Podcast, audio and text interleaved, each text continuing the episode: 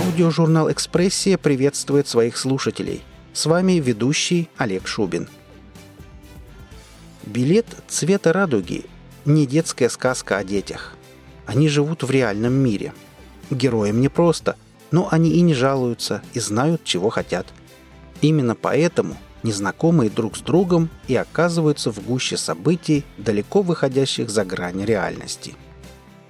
У каждого из ребят есть мечта, но никто из них не догадывается, что именно это переведет его судьбу на новые рельсы.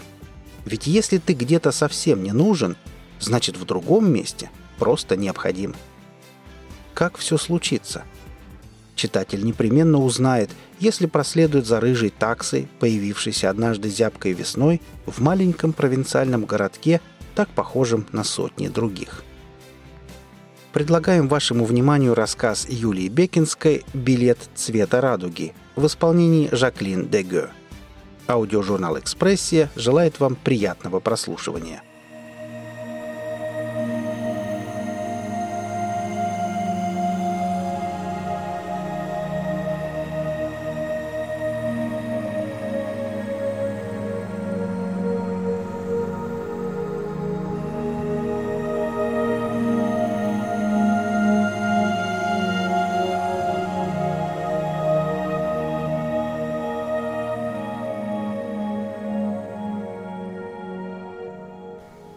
Апрельский город был ватно-сер.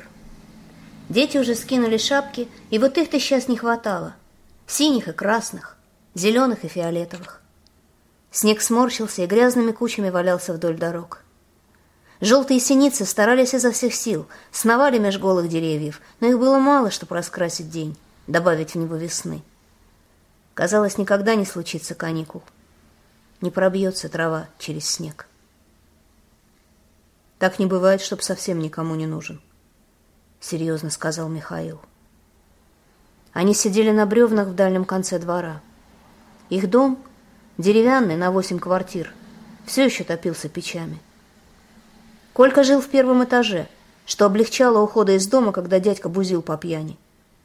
Вот и сегодня пришлось сигануть, да неудачно. За отлив зацепился и рукав у куртки порвал. Он потер ссадину. Зябко поддувал за шиворот ветер. Орали у помойки грачи. Колька колупнул кору на бревне. Капля смолы. С тонкой застывшей корочкой, а внутри совсем вязкая, оказалась под пальцами. Он поднес янтарный шарик к глазам, глянул, как заиграли на солнце медовые переливы. Сжал. Капля лопнула и моментально склеила пальцы запахло лесом. Как тогда, давно. Там верхушки сосен царапали небо, и невидимое, совсем близко шумело море. Мама с папой дурачились и все никак не могли распутать палатку, а он, балбес малолетний, ныл, что комары совсем закусали. Не понимая, как хорошо ему, и не зная, что скоро все это закончится. Стоп. Забудь. Он вытер руку о бревно. Если где-то совсем никому, значит, кому-то в другом месте просто необходим, закончил мысль Миха. Морали и не хватало Кольке для полного счастья. Приходилось терпеть. Во-первых, Мишка сосед. Во-вторых, власть. Полицейская форма делала Мишку моложе – когда тот подтягивался по утрам на дворовом турнике, видно было, что взрослый уже парень. А когда надевал новенькую, не обмятую еще форму, так и хотелось сказать «салага». Круглая голова с белыми курчавыми волосами, пухлые губы, бесцветные брови не добавляли Мишке солидности. Был он альбинос, самый настоящий, как в учебнике. Редкое явление природы. «Я с твоим дядей поговорю, как протрезвеет», — сказала редкое явление. «А в школу, Колян, надо идти. До экзаменов месяц, я серьезно. Потом локти будешь кусать». «Лучше б ты на пятнадцать суток его закрыл», — проворчал Колька. «Я б хоть дома разгреб. А в школе Константа. Чуть что орет, в детдом пойдешь, в колонию для несовершеннолетних». «Константа та еще жаба», — кивнул Миха. Помнит, конечно, он тоже школу окончил. Крякнул, осекся и сказал официальным тоном. И с Констанцией Альбертовной поговорю. Ну, должна войти в твое положение. Положение. Константе я показатели порчу, а дяде Толе пить мешаю. Вот и все положение. Мишка открыл было рот, но промолчал. Только смотрел серьезно, круглыми, странного розоватого цвета глазами. Его история когда-то взбудоражила двор. Кольки еще на свете не было. К Санычу, отставному полковнику, переехал вдруг жить племянник. Маленький, едва ходить начал. Соседи не видели, кто его привез. Просто в одно прекрасное утро Саныч вышел гулять с коляской. Вездесущие бабки тут же стали выпытывать, откуда да как. А полковник кремень, племянник и баста. Мальчишка был бледный и слабенький. Долго не начинал говорить. «Больной», — припечатали бабки. «Скоро помрет». Саныч отвечал бабкам по-солдатски и занимался мальцом как своим. Таскал по докторам, на массаж, к логопеду. А как Мишка подрос, стали они вместе бегать, ходили на стрельбище, Саныч вот дзюдо учил. Словом, Кольке бы так. С той аварии, в которой погибли мама с папой, он от родного дядьки ничего хорошего, кроме пьяных истерик, не видел. Дворовые пацаны сперва изгалялись, как Мишку обозвать. И моль, и вампир красноглазый, и кролик. А он лишь смеялся, и клички не прилипали. И только раз, когда брякнул кто-то «белый черт», Миха молча двинул обидчику в нос, так что хрустнуло, и ушел. Все оторопелись, чего это он? Как это? Черт? И вдруг белый. Но повторять никто не рискнул. Так и остался без клички. «Кольк! Николай!» Сосед сделал последнюю попытку. «Я тебя предупреждаю, будешь школу косить, отправят в интернат». «Сбегу, гражданин начальник!» Коля издевательски поклонился. «В Питер свалю. Или в Одессу». Одесса. Питер. Да хоть Владивосток, неважно, лишь бы море было. В их городке, самым морским, был фонтан у администрации. А Кольке снились темные бездны и круглоглазые рыбины. Единственным предметом, который он любил, была география. Материки, острова, синие кляксы на глобусе. Море Колька видел всего один раз, когда ему было шесть. Ездил еще вместе с мамой и папой. «Хочешь, ночуй у нас сегодня?» — неожиданно предложил сосед. «Я тебе раскладушку дам. Выспишься. А с утра в школу». «Подумаю», — уклончиво сказал Колька. «Спасибо». С одной стороны заманчиво, с другой Мишка теперь мент, а он, Колька, нормальный пацан. «Зайду, наверное. Ближе к вечеру», подумав, добавил он, глядя, как ползет по улице маленький красный автомобиль, таща за собой прицеп с рекламой. Автомобильчик пыхтел и фыркал от усердия. Прицеп, на котором стоял щит с цветастой афишей, был раза в два длиннее горбатого четырехколесного трудяги.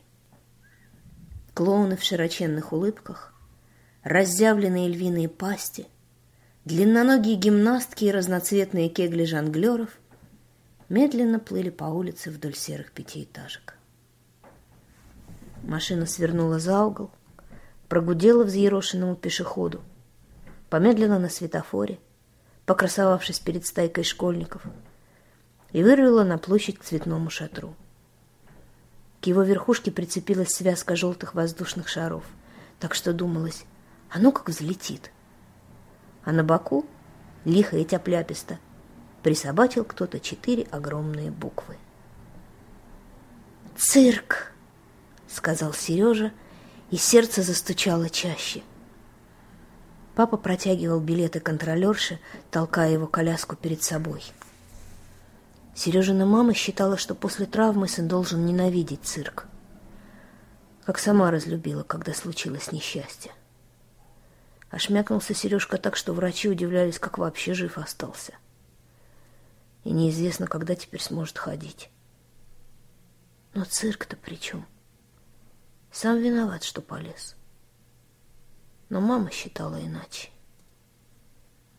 Раньше Сережа тащил родителей на представления каждые выходные, а потом дома не уставал играть, воображая себя то фокусником, то жонглером. Вот и тогда, четыре года назад, гуляя во дворе в самом дальнем его конце у оврага, за которым начинался пустырь и кончался город, на старой развесистой липе он обнаружил тарзанку, веревку с палкой на конце, и решил попробовать трюк, который увидел недавно на представлении. Прыгал, прыгал, чтобы ухватиться за деревяшку, но не достал. Старшие ребята сделали тарзанку под свой рост, и маленькому Сереге было до поперечины никак не добраться. Но плох тот циркач, который убоится трудностей.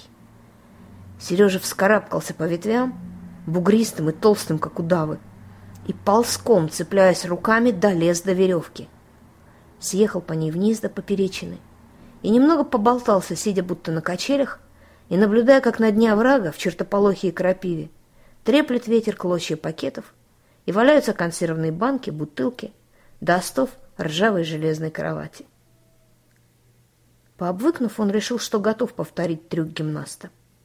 Уцепиться за палку ногами и раскачаться. Сперва, напрягая ноги и спину, он болтался вниз головой, чуть подергиваясь, но потом поймал ритм, и дело пошло. У него получилось. Сережа летел головой вниз, глядя, как быстро по диагонали проносится под ним склон. Куст дикой смородины, коробка из-под сока, шкурка банана, продранный полосатый матрас. Потом наоборот, матрас, шкурка, коробка, смородина. И тут у него желудок подкатил к горлу. Он почувствовал мягкий невкусный ком, тошноту, как в автобусе, если сидеть прямо над колесом. Руки и ноги ослабли, и он сорвался, полетел вниз, покатился с откоса, собирая все кочки, колючки, черепки, стукнулся головой обо что-то невыносимо твердое, взорвавшееся, как ему показалось при ударе, и вспыхнувшее в мозгу облаком белых блесток, сияющих, как трико гимнастки. Очнулся в больнице. Полгода в гипсе, совсем без движения. А мама сказала, что никогда в жизни и ни с кем не пойдет она больше в этот ужасный цирк. Да ей теперь и не до цирка. С тех пор, как родились близнецы, братишка и сестренка Сережи, у мамы вообще не осталось свободной минутки. Мимо афиши улыбчивых билетеров в потоке шумной ребятни Сережа с папой двинулись внутрь.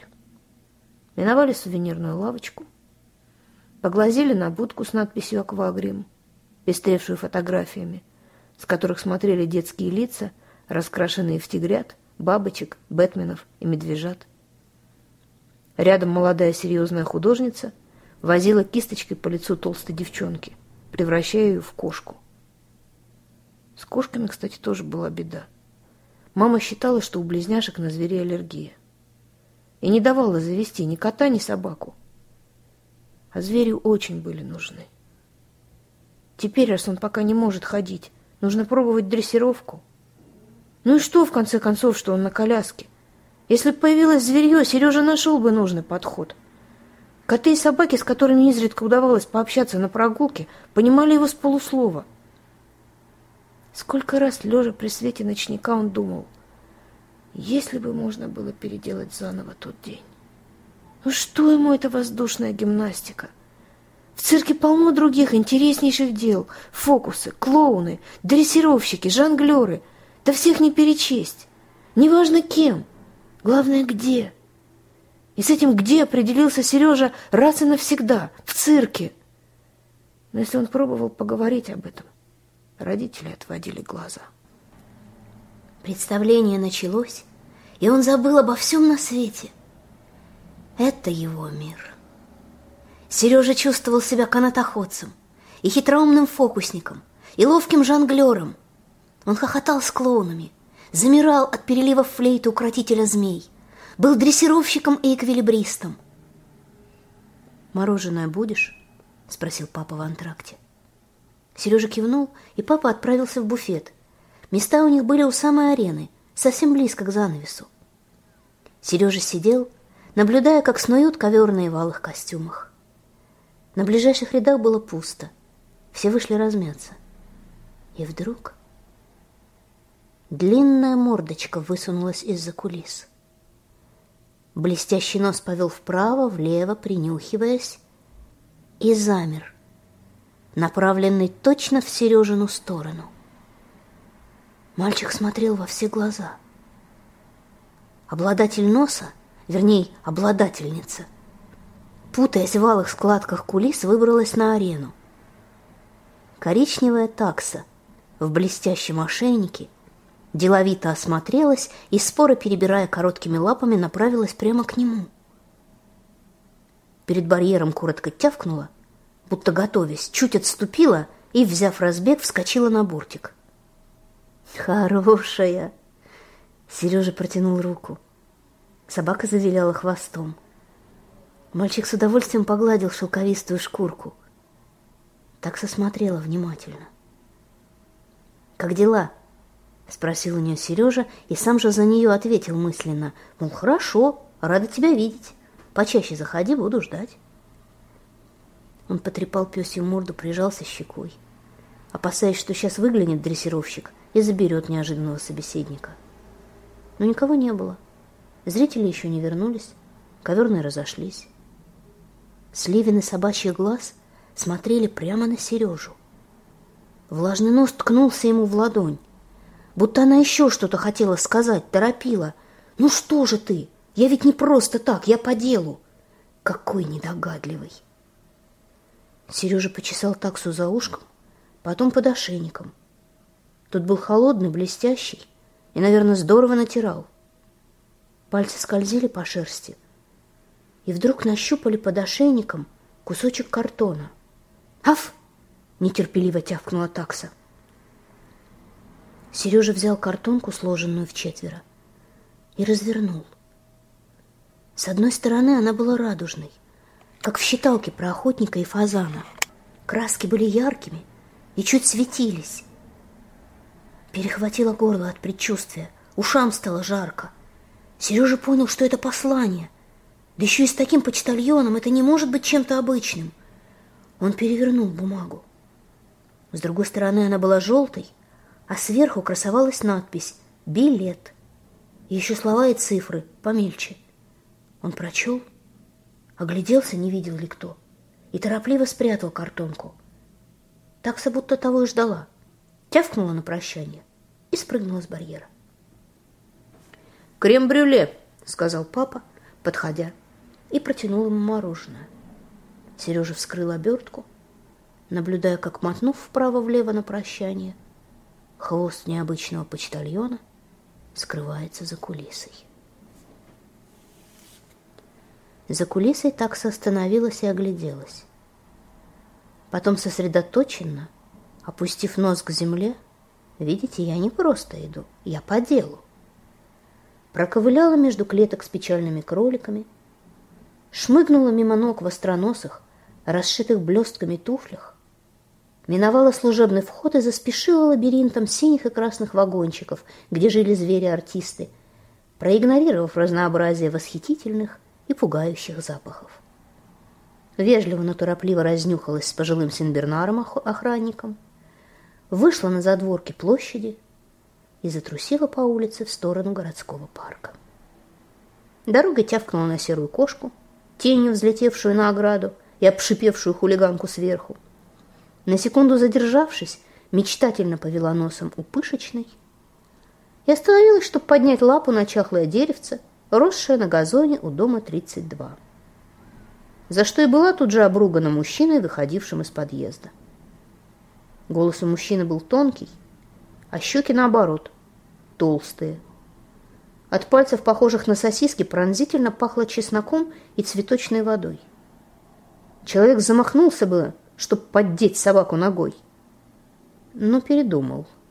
И, сладко заулыбавшись, поднял голову вверх, глядя на кого-то, скрытого в окне второго этажа за белой прозрачной тканью. Человек прижал руку к сердцу, потом к губам, изобразил воздушный поцелуй, но так и не сумел понять, что происходит в глубине комнаты, заметив только слабое движение занавески. Сквозняк теребил шторы, но ненавистный запах гвоздики и чеснока все никак не мог выветриться. Ильнара осторожно выглянула в окно. Мерзкий толстяк скрылся из виду, и она распахнула окошко настежь. Холодно и хорошо. Может, она простудится и заболеет. А если очень повезет, умрет. И тогда с ней не случится то, о чем радостно объявил отец неделю назад. Через месяц ее свадьба. Вот счастье-то. Ильнара усмехнулась. Это ничего, что ей только исполнилось шестнадцать. Зато ее жениху сорок три. Если взять среднее арифметическое. Паук. Нет. Индюк. Павлин. Урод. Жирное чучело. Цветы приволок. Ильнара с отвращением посмотрела на букет белых тюльпанов. Двадцать первый век — это не про них. Как отец сказал, так и будет. Страшно. Вот прям дико обрадовался, что так удачно Ильнару сплавил. Каждый день толдычит. Какое счастье! Осталось еще трех дочек пристроить. Средневековье. А делать нечего. Не полезет в их обычаи. Ни школа, ни полиция. Главное — это община, говорит отец. Мы чтим обычаи предков. А этот жирный жених в общине очень важный человек. Девушка подошла к зеркалу. Зеркальная Ильнара смотрела мрачно. Отец велел встретить гостя в нарядном платье, и хотя синий бархат необыкновенно шел к смуглой коже и янтарным глазам, Ильнара успела новый наряд возненавидеть. «Ласточка», — думала она злобно. «Персик, тысяча чертей!» Когда он вручал букет, толстые пальцы так и норовили погладить ее запястье. Девушку передернула. Она распустила косы, тряхнула гривой, собрала в хвост на затылке, замотав пучком, сколола шпильками и спрятала всю красоту под банданой. Сняла платье и с наслаждением влезла в кроссовки и спортивный костюм, стару перестав быть похожей на цветочек и ласточку и превратившись в нормального подростка, собравшегося на ежедневную пробежку. Сегодня отец нахваливал ее будущему мужу. Какая она хозяйственная, как здорово понимает в медицине и в травах. «В медицине?» — повторил тот. «Мне жена нужна, а не докторша». И оба смеялись. А Ильнаре очень хотелось разбить что-нибудь или сломать. От безысходности все валилось из рук. Что же ей делать? Травы она действительно знала. Ее учила бабушка, выбрав одну из всех сестер. А маленькой Ильнаре нравилось. Запоминала, когда что собирать, как готовить отвар, чем вытяжка отличается от эссенции. А что не знала, чувствовала – Позже научилась лечить и травами, и руками. Боль могла снять или жар. Еще видеть вперед умела, немножко, как болезнь пойдет. Жаром ли обернется, или наоборот, обессилит больной, пластом будет лежать, и тогда любой аспирин ему хуже яда. Отец радовался, говорил, свой лекарь в доме, хорошо, экономия. А бабушка повторяла, ты иная, Бросить то, что тебе предназначено, большой грех. Дар у тебя, говорила бабушка. Интуиция, поправляла Эльнара. Поступлю в мединститут, на знания умножу. Поступила, ага. Старшей сестре отец тоже доучиться не дал. На третьем курсе из института выдернул. Сказал, хватит, а то слишком умная будешь. А она, Эльнара, даже экзамены сдать не успела. Тут и интуиции не надо. Нет у нее теперь будущего. И бабушки нет. Она одна могла с отцом справиться. Она приснилась ей сегодня, под утро. Что-то было такое. Пальцы взлетели к вискам. Девушка прикрыла глаза, вспоминая. Странный был сон. Яркий, с солнцем настолько рыжим, что глаза слепит. Зелень изумрудная светится изнутри. Ильнара маленькая, спешит в траве высокой по пояс за бабушкой и не успевает. А та шагает вперед широко, коричневая юбка шуршит, за траву цепляясь. И звенит колокольчик, далеко, но ясно. Ильнара бежит, зовет, а бабушка, не оборачиваясь, все быстрее идет туда, откуда доносится звук. И на обрыве, у оврага, за которым пустырь и кончается город, на старой липе колокольчик висит и звенит. День да день. А бабушка подходит и тут оборачивается. Смотрит на Ильнару, а сама как живая. С улыбчивыми морщинками, в фартуке с огромным карманом, где всегда находилось яблоко или кусочек пахлавы, с косынкой на голове, в круглых серьгах с цветными камушками, о которых Ильнара с детства мечтала. Ильнара торопится, хочет догнать, плачет. А бабушка достает из кармана фартука что-то, что издали не разглядеть, и кладет в липовое дупло, мол, смотри, вот тут. А колокольчик звенит все пронзительней, так что вибрирует липа, и весь сон ребит, растворяясь от неумолимого звона. Будильник, конечно. Так она и проснулась. И только сейчас про сон вспомнила. Странно. Конечно, всякое может присниться, ведь сны она читала, это отработка мозгом ненужной информации, только... А если это не просто сон?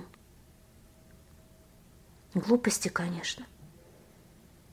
Но почему-то хочется посмотреть, заглянуть в дупло. Ага, а как это со стороны будет выглядеть? Да без разницы. Конечно, ничего там нет, ну и пусть. Она упрямо стукнула себя по коленке. Решено. Сегодня для пробежки она выберет новый маршрут. Надела ветровку. Отец занятий спортом не запрещал, считая, что здоровье для женщины важно. Подошла к двери, замешкалась. На полке увидела цепочку с жемчужинкой. Подарок сестер. Вернулась, надела зачем-то украшение, спрятав на груди. На пороге сказала отцу. «Я на пробежку». «Чтоб через час была дома», — погрозил пальцем тот и продолжал распекать кого-то по телефону. «Салон и фильтр поменяй, да? И колодки посмотри». «Да в норме колодки». Механик, плечом прижимая телефон к уху, вытирал руки. И масло, угу. Да не волнуйтесь, к вечеру сделаем. Вот упырь, выругался он, закончив беседу, и крикнул в глубину автомастерской. Витьк, ну что ты копаешься? Витька в дальней сырой и зябкой части ангара, где располагалась мойка, пылесосил старый «Опель». Хозяин машины стоял над душой. Как же Витька ненавидел эту мастерскую. Эти машины, этот пылесос. Механика Антона. Неплохого, в общем-то, дядьку. Дурацкий технологический колледж с его обязательной практикой. Но особенно комнату в общаге. Вместе с храпящим соседом Левушкой и тучными стадами тараканов, чей обмен веществ, биоритмы, пищевые привычки и брачные ритуалы ему поневоле пришлось изучить во всех омерзительных подробностях. «Он у вас спит на ходу!» наябедничал на Витьку автовладелец. Он этот коврик уже полчаса пылесосит. Руки потому что из одного места растут, проворчал механик. И уточнил, из какого. Послали черти практиканта, добавил он. Спустя пятнадцать мучительных минут Витькин рабочий день закончился, и он был отпущен с глаз долой. Бредя по слякоти, он растягивал путь до общаги как только возможно – Делать там было нечего, а погода не располагала к наброскам на свежем воздухе. Рисовать в общаге удавалось редко. У соседа вечно собиралась толпа старшекурсников, которые гоняли его почем зря. Если смотреть правде в глаза, механик из него как балерина из бегемота. Копаться в автомобильном брюхе, по локоть в грязи и масле среди шлангов и железяк было для Витьки делом глубоко противным. А то, что нравилось, не нужно было никому. Родители по уши счастливы, что пристроили сына. Из деревни в город, на учебу, ага, с жильем и бесплатно. Художник от слова «худо» дразнили его. А он рисовал. Даже сейчас он мысленно видел себя, как в комиксе, большеглазым головастым человечком среди непропорционально высоких домов, на улице, задирающей перспективу к самому небу. Или вот эта гладкая лужа, пастелью синий, чуть охры. Он ощущал, какой получится цвет, если смешать, как можно вывести эти ветки углем и серую кошку на ограде. Только не надо это. Никому. У сонной продавщицы купил лимонад. Взял оранжевый. Шел по улице с пойлом, чей ядовитый цвет бросался в глаза на фоне жидкого весеннего дня, словно бы в знак протеста, как Маяковский в желтой кофте фата. Этикетка отклеилась с одной стороны и болталась. «Сотри и выиграй», — прочитал он на обороте, рядом с заштрихованным квадратиком. Отодрал этикетку и ногтем стал оттирать черную краску. З, Д, Ж проступали буквы. «Обувалова», — вздохнул он, когда закончил. Буквы сложились в слова «Загадай желание». Ну и что? И вдруг до сжатых кулаков и зажмуренных глаз, мыслью разноцветной, пронзительной, Понял он то, о чем всегда знал. О чем думал в этой мастерской среди больных автомобилей, ругани механиков и орущего радио ретро. Он стоял на перекрестке в квартале от парка и ощущал под ногами шероховатость холста, запах свежих, растертых красок, шелковистую мягкость кистей. Город показался раскраской, которую учитель выдал ребенку, пожадничав на карандашах, оставив лишь простой – до огрызки голубого и желтого. И он загадал.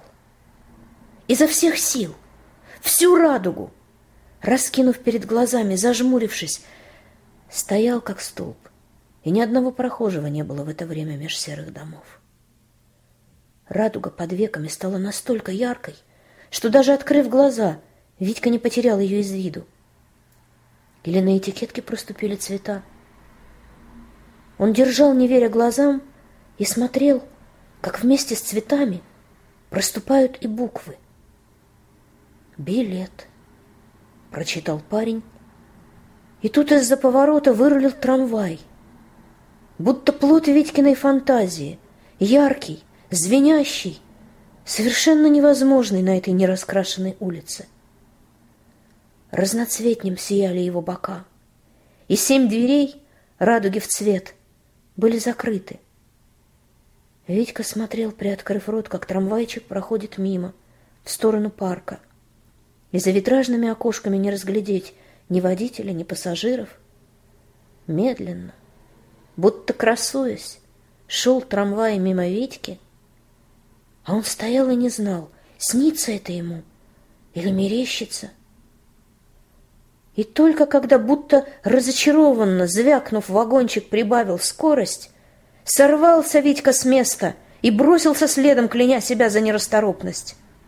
Схватился за поручень, прыгнул на оранжевую подножку и повис, болтаясь у закрытой двери. А трамвай не на шутку разогнался, и Витька, вцепившись одной рукой, другой помахал своим непонятным билетом, адресуясь к таинственному водителю. Тихо, словно бы сомневаясь. Оранжевая створка откатилась в бок. Витька ввалился внутрь, оглянулся и напоследок увидел, как крутится выше единственной в городе многоэтажки, в холостую, без пассажиров, колесо обозрения. Колесо крутилось медленно и было таким огромным, что Маринка задирала голову изо всех сил. «Почему оно пустое?» — думала она. «Все ведь хотят покататься, а его крутят просто так».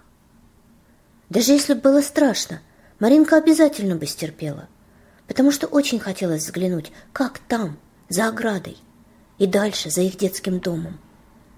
Какие еще в городе домики, что за машины ездят по улицам, как гуляют дети с родителями.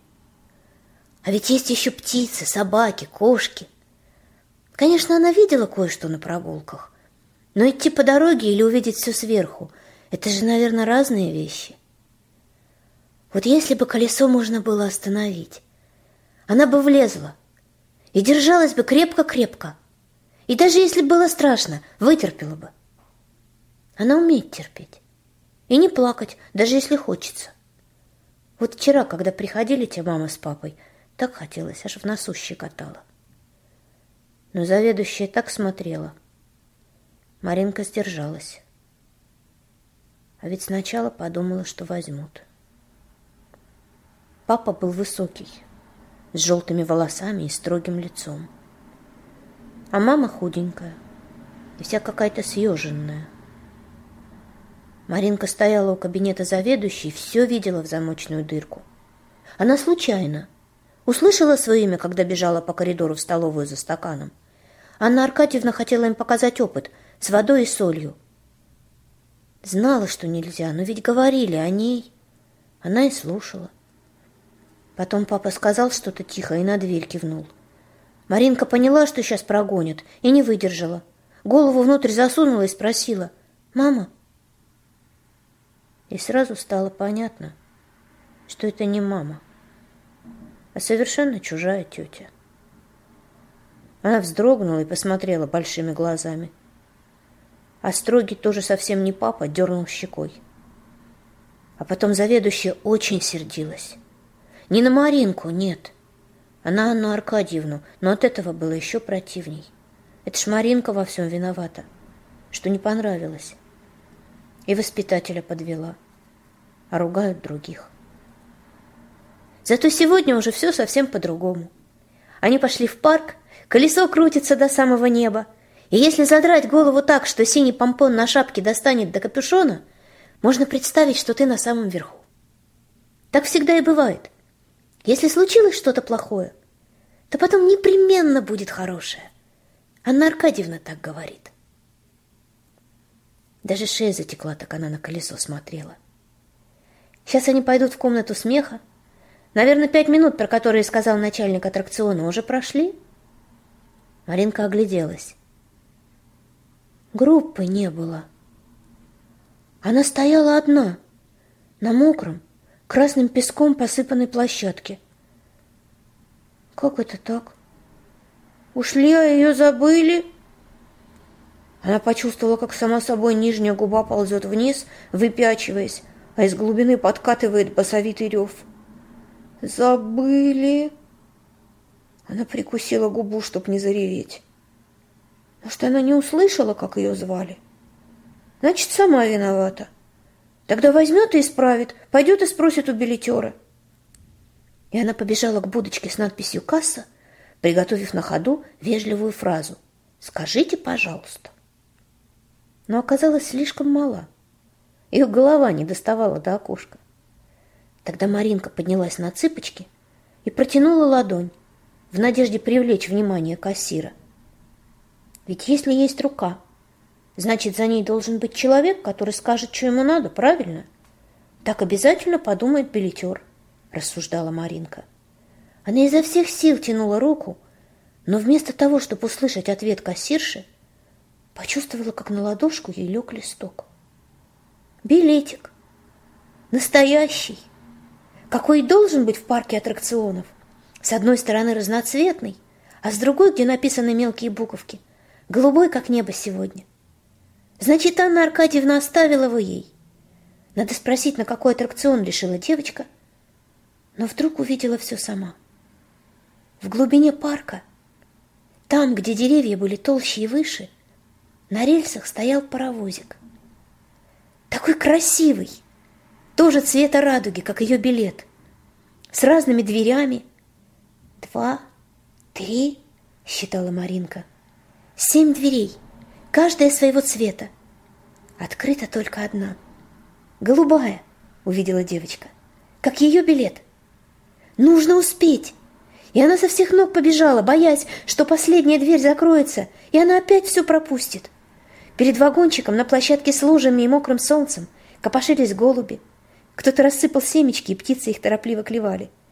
Маринка, запыхавшись, влетела с разбегу в голубиную компанию и взбежала по ступенькам за миг до того, как закрылась дверь. А птичья стая, возмущенно булькая и скрипя крыльями, тяжело поднялась над кустами. Голубиный переполох на секунду отвлек внимание Михаила.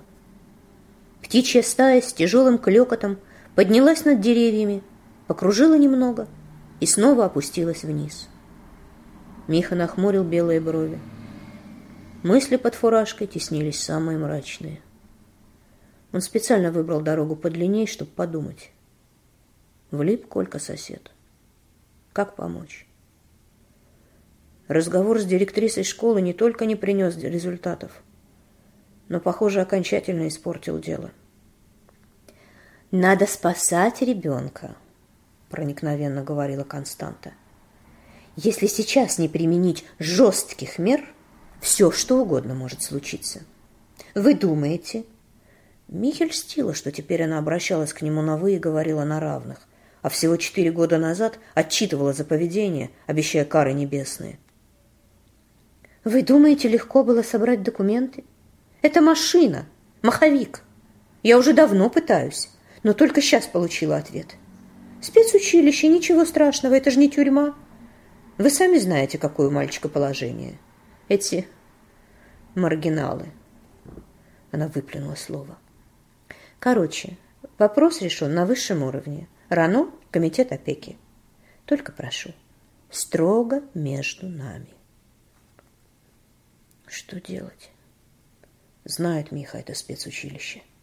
Не тюрьма, но прямая дорога. Эх, Колька. Он брел по аллейке, машинально отмечая взглядом редких людей, галок, маленький, словно игрушечный трамвай, который вынырнул из-за деревьев. Полицейский застормозил. Трамвайчик показался вновь. А Миша стоял как вкопанный и смотрел вытаращенными глазами. Вагон прошел близко, покрасовавшись цветастым боком. Если бы в тот момент на аллейке были прохожие, то поразились бы удивительным переменам в молодом полицейском. Брови ползли вверх, губы расплылись в широкой улыбке. «Йо-хо-хо!» — вдруг заорал он и подпрыгнул высоко вверх. «Йо-хо!» — повторил он, и с места, набирая скорость, огромными прыжками бросился к выходу из парка. Долговязый полицейский несся по улице впереди Ильнары.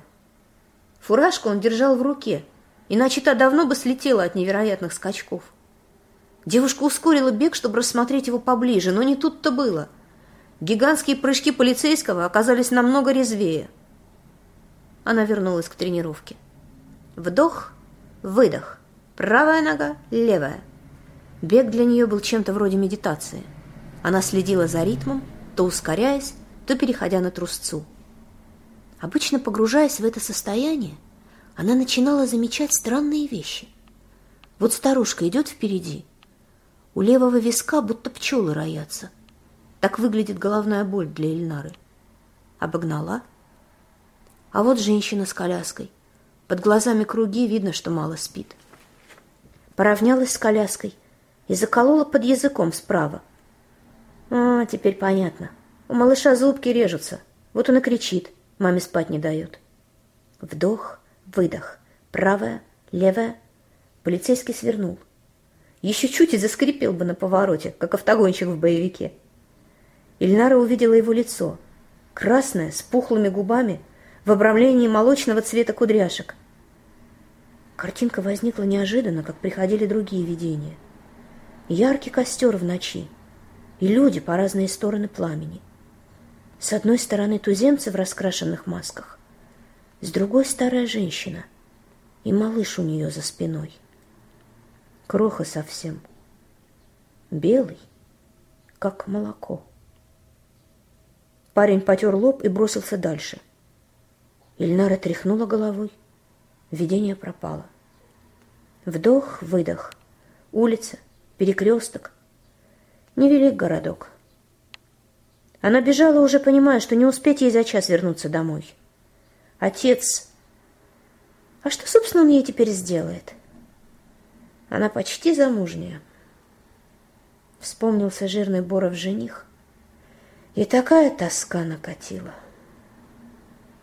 Но она уже сворачивала во двор пятиэтажки. Обогнула серую песочницу, где валялся забытый кем-то совок. Пробежала мимо скамейки с укутанным в плед мальчиком. Дальше, в конце двора, за которым начинался пустырь, и стояла на краю оврага старая липа. Какое-то время она бежала на месте. Остановилась, делая руками круги, разминаясь и чувствуя себя страшно глупо. Ну и пусть, пусть! Не глупее, чем выходить замуж в шестнадцать за индюка. Поднялась на цыпочки. Рука в перчатке скользнула в дупло. Чего ей ждать? Подарка от бабушки? Письма, в котором расскажут, как ей дальше жить? Волшебной палочки, которая превратит жениха в вонючего скунса? Она не знала. Вздохнув, сунула руку поглубже и зашарила в дупле. Нельзя сказать, что она ничего не нашла. Рука в перчатке стала рыжей и мокрой, вымазавшись в гнили и трухе. Безглазая голова куклы, пустая бутылка и мумифицированная конфета стали ее добычей. «А что ты хотела?» — говорила себе Ильнара, яростно вытирая руки. В досаде содрала перчатки, бросила на землю. В висках и груди колотило так сильно, что казалось, сейчас сердце выпрыгнет через уши. Хотелось орать, стукнуть несчастную липу, бежать, быстро, пока не упадет без сил. Зачем был этот сон? Горячая волна захлестнула девушку. Как несколько лет назад, когда ее ударил отец. В тот день она впервые почувствовала эту силу, жаркую и яростную. Так обожгло гневом, что, казалось, выгорит все внутри, если она не даст пламени выход. Дверью хлопнула, вылетела из подъезда — а во дворе собачья свадьба.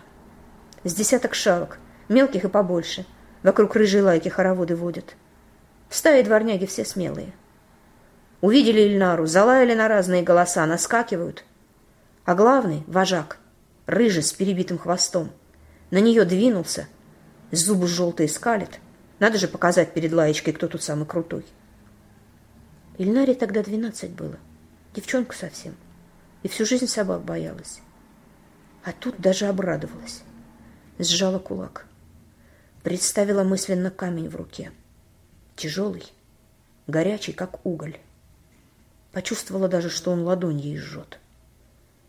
Псы притормозили. На месте стоя рычали, вперед не двигались. Тявкали, будто друг друга подбадривая. У вожака десны дрожат, на передние лапы припал, еще немного и бросится — а Эльнара чувствовала, как растет, пульсирует, нагреваясь, мысленный камень у нее в кулаке. Как становится он огромным, и в нем весь ее гнев, вся обида и сила. Подняла она руку и вперед пошла. Сама себя со стороны услышала. Голос ровный, на одной ноте, аж звенит. «Я тебя сейчас сама покусаю», — сказала. И удивилась и медленно стала кулак разжимать, чувствуя, как то, яростное и красное, что внутри, будто пружина отпущенная, разжимается и на собак падает. Тут лаечка как взвелась, залаяла задорно и звонко, мол, ребята, побежали гулять. И псы с облегчением, сделав вид, что только того и ждали, развернулись и потрусили со двора прочь. И вожак впереди, не снимая желтого оскала. Только хвост перебитый между лап оказался. А Эльнара стояла и даже немножко жалела, что все быстро закончилось. А когда обернулась, увидела, что отец наблюдает за ней из окна. С той поры он больше ее ни разу не тронул. А сейчас? На кого вылить обиду и боль? Она так надеялась. Зачем бабушка морочила ей голову? Некому было ответить. Она наклонилась поднять перчатки. Отец строго следил за сохранностью вещей. Потом младшей сестре отдаст. Экономия. Перчаток не было. Прочь от Эльнары, с перчатками в зубах, бешено виляя хвостом, неслась по двору криглоногая такса. Такса бежала прямо к Сережке, улыбаясь во все зубы. Это ерунда, что звери не улыбаются. Еще как! Из пасти старой знакомой торчали грязные лоскуты, но не это главное. Она бежала к нему, нашла его. Замечательная, чудная, косолапая собака-почтальон. Значит, он ей тоже понравился. И если попытаться уговорить маму... Собака забежала под скамейку. Сережа едва успел протянуть руку, чтобы коснуться коричневой шерсти, под которой бугрились неслабые мускулы. И тут же вылетела обратно. С развивающимися по ветру ушами она пошла нарезать круги по площадке. И только сейчас Сережа заметил, что за ней бежит высокая и очень сердитая девчонка в красном спортивном костюме. «Ты, собака!» — кричала девчонка. «Отдай сейчас же!» Такса на секунду притормозила, будто прислушиваясь.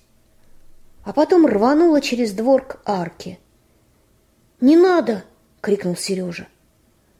Он страшно испугался, что злющая девочка прогонит собаку, и та уже не вернется.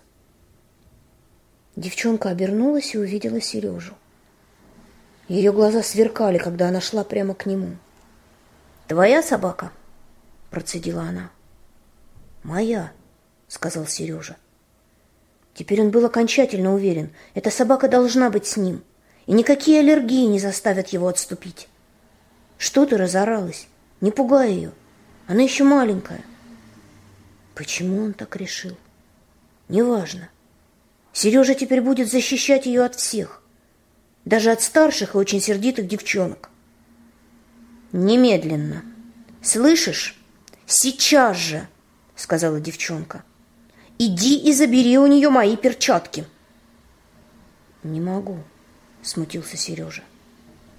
Он не за себя смутился, а за то, что он знал, как будет дальше. Сейчас придется объяснять, что он не может ходить. А когда девчонка это поймет, ей станет стыдно и она начнет, извиняясь, отводить глаза, как родители. А Сережка, как назло, попросил папу забрать коляску, пока он читает на улице. Потому что он имеет право сидеть на скамейке, как нормальные люди, без инвалидного кресла. На крайний случай есть мобильник. Я сказала, встань и забери у нее перчатки. Сереже показалось, что девочка его даже не слышит. Почему все думают, что надо мной можно издеваться? — что можно делать все, что угодно, а я в ответ и не пикну. Щеки горели у этой странной девчонки. В глазах был огонь, а кулаки сжались так, что Сережа видел побелевшие костяшки пальцев. Ему стало страшно. Показалось еще секунда, и она его ударит. Краем глаза он заметил, что такса уселась на приличном расстоянии и терпеливо ждет, чем кончится заварушка. «Встань!» — я сказала —— повторила девчонка. Она сказала это очень тихо, но у Сережи заломило в ушах. Он почувствовал, как пылает лоб и колотится сердце. Если бы можно было встать, он бы на зло мерзкой девчонке отогнал таксу подальше или приказал ей проглотить дурацкие перчатки. Он открыл рот, чтобы объяснить, почему не может выполнить девчонкин приказ, но она оборвала его резко — как хлестнула. «Встать!» Алая волна накрыла Сережу. «Черт возьми, почему его не слушают? Встать тебе! На, получи!» Он изо всей силы уперся руками в скамейку. Он знал, предчувствовал зубодробительный лед, который сейчас рванется ему навстречу. Но был страшно зол на девчонку, на глупые ноги, на все аллергии мира и тысячи чертей на самого себя. Он напряг мышцы. Как он сейчас хряпнется. распрямил руки и бросил тело вперед. Мир предстал в неожиданном ракурсе, гораздо выше, чем со скамейки. Он стоял. Алая волна подхватила его и не отпускала. Плед упал, но нелепые ноги в трико держали. Он изумленно обводил взглядом двор, пошатываясь, раскинув руки, как канатоходец. До девчонки, кажется, дошло. Она смотрела на его нелепую позу. Глаза широко раскрылись, и хотя пламя по-прежнему пылало в них, но было уже другое. «Иди», — попросила она мягко. «Пожалуйста» и протянула руку. Алая волна мягко подталкивала, уговаривая «Не бойся». Сережа изумленно оперся о девчоночью руку.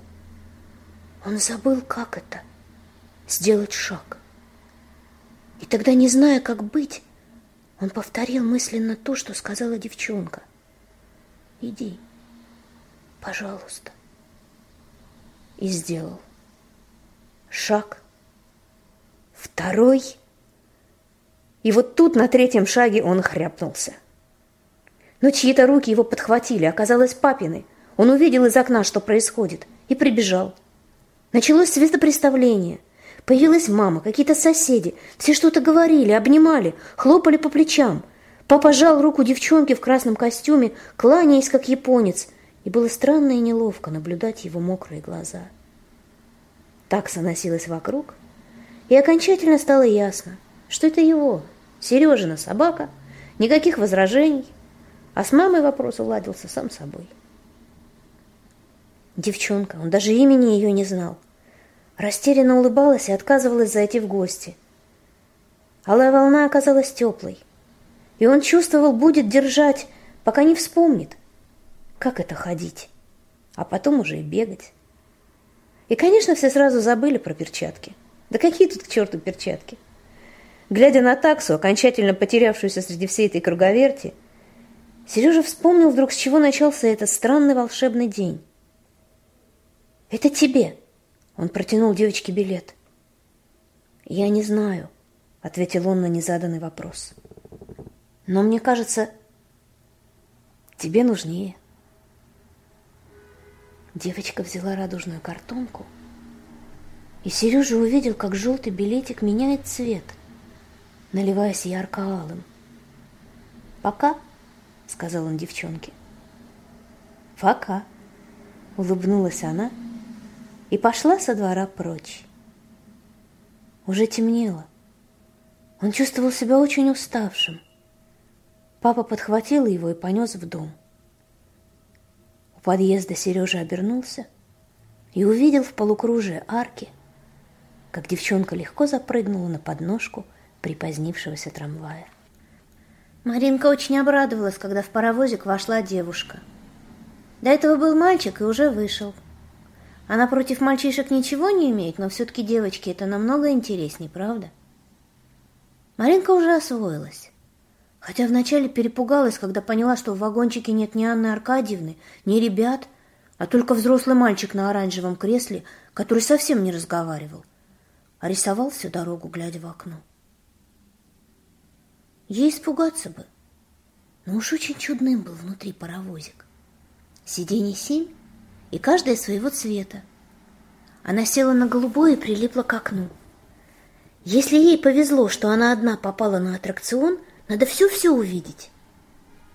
Вагончик сперва катал их по парку, вокруг площадки с голубями, и по аллейкам, а потом, нырнув в гущу деревьев у ограды, выкинул такой фокус, Маринка аж взвизгнула. Как подпрыгнул! Да и взлетел. Прямо в небо. А парень-художник даже внимания не обратил, как она его не тормошила и не спрашивала. Только плечами пожимал и улыбался. Мальчишки, они такие. С ними и не поговоришь по-человечески. Летающий вагончик покружил над парком, и она увидела город, весь и сразу. Маленькие прямоугольные домики, деревья, человечков и чертово колесо, похожее на велосипедное, со спицами. А вагончик поднялся выше, над облаками. Там уже города не было видно. И Маринка стала смотреть, что внутри. Вот и Ильнаре она сейчас все покажет.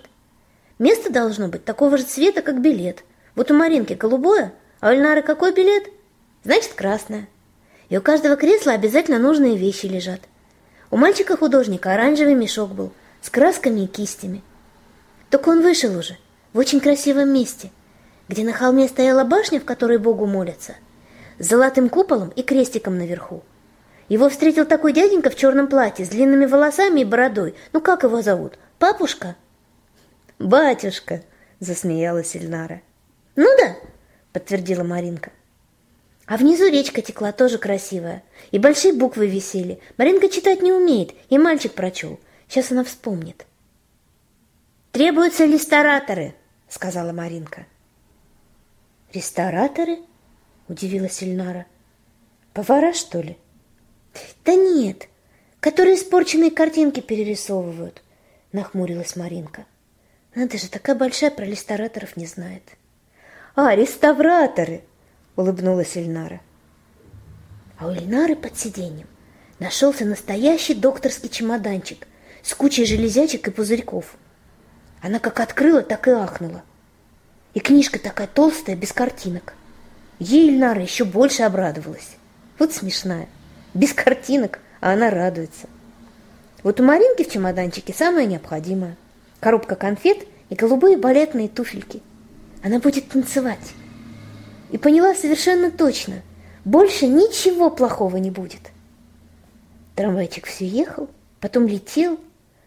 А Маринка думала, что Ильнара настоящий доктор. И она, когда вырастет, тоже станет врачом, если не передумает. Потом задремала, но вдруг проснулась и поняла, что ей выходить. Было немножко страшно, но голубая дверь уже открылась, запахло летом и свежей травой. Она сошла по ступенькам, держа чемоданчик. Ильнара ей помахала. Ветер был теплым, и соленым на вкус. Маринка пока не видела никого и на секунду испугалась, но услышала журчание воды и обернулась. Вода лилась из шланга, а цветы, оранжевые и синие, она таких раньше и не видела, тянули к дождику лепестки. Поливала тетенька, красивая, словно принцесса. Даже лучше, как Анна Аркадьевна – Потому что добрая, это сразу понятно. С принцессами часто не разберешь, хорошие они или злые. А это добрая, точно. У злючки ни за что такие цветы бы не выросли. Нарядные клумбы тянулись вдоль дорожки к зеленому домику. Светловолосая женщина тоже увидела Маринку. Серые глаза ее округлились.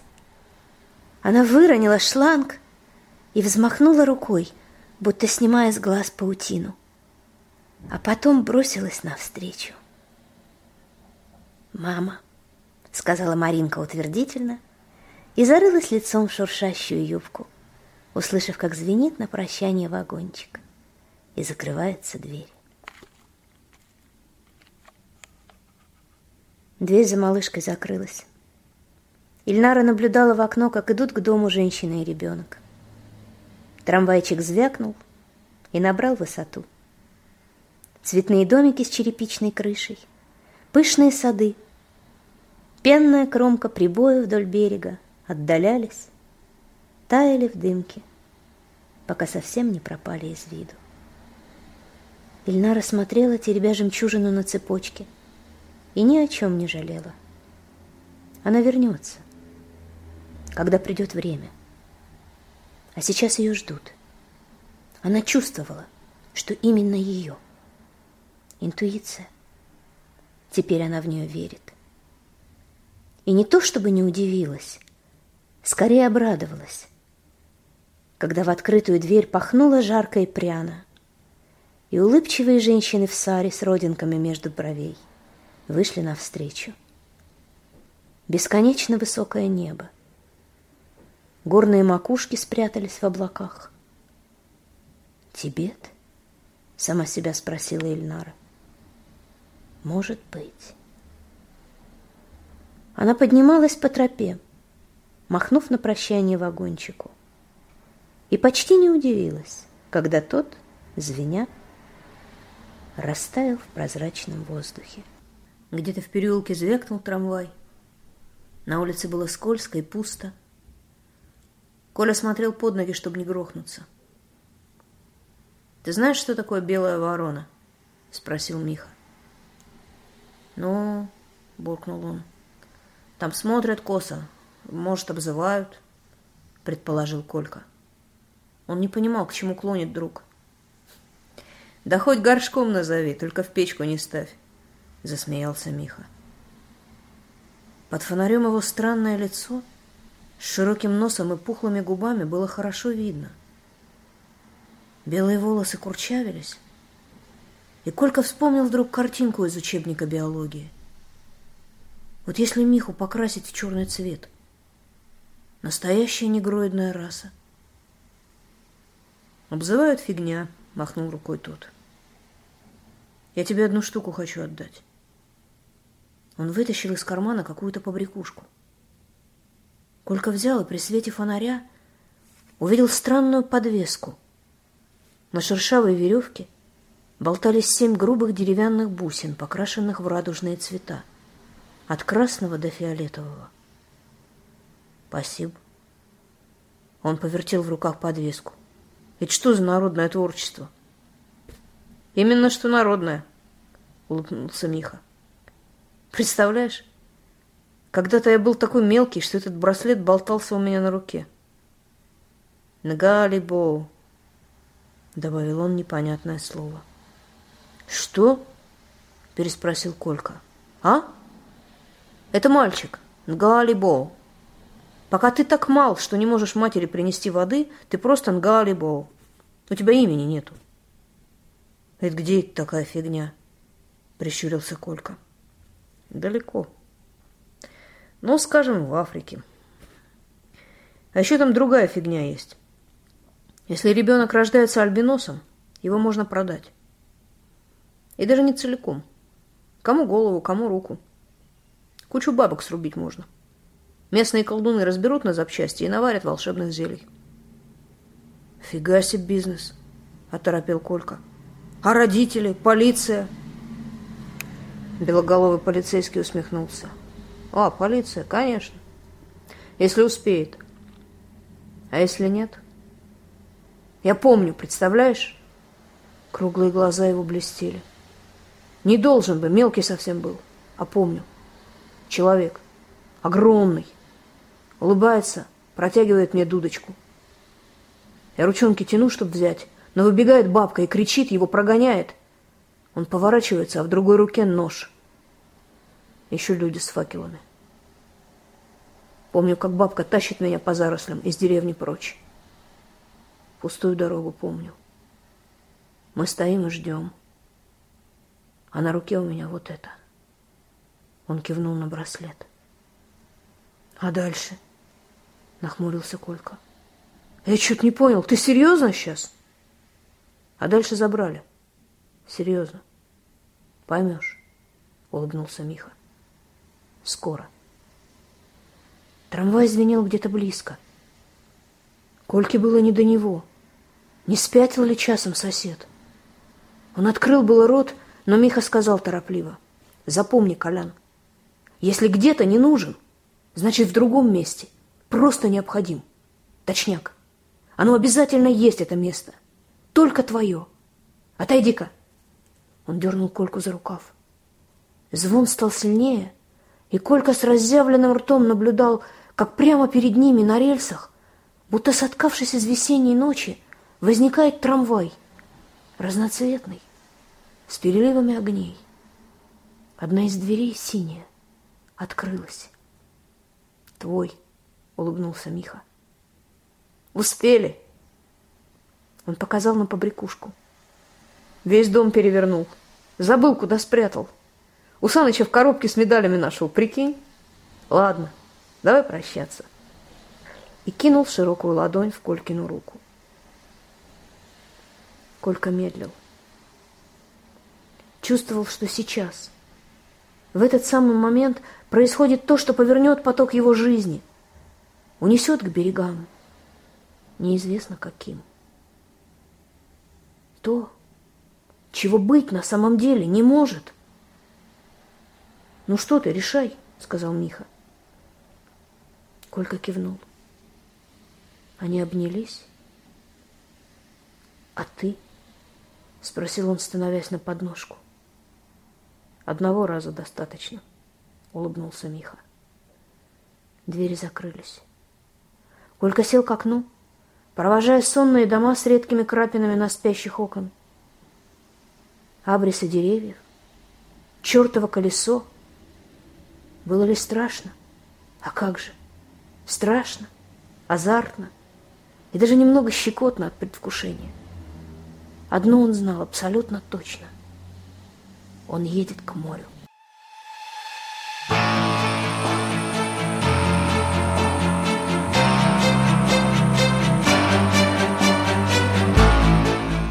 Вы прослушали рассказ Юлии Бекинской «Билет цвета радуги» в исполнении Жаклин Дегё.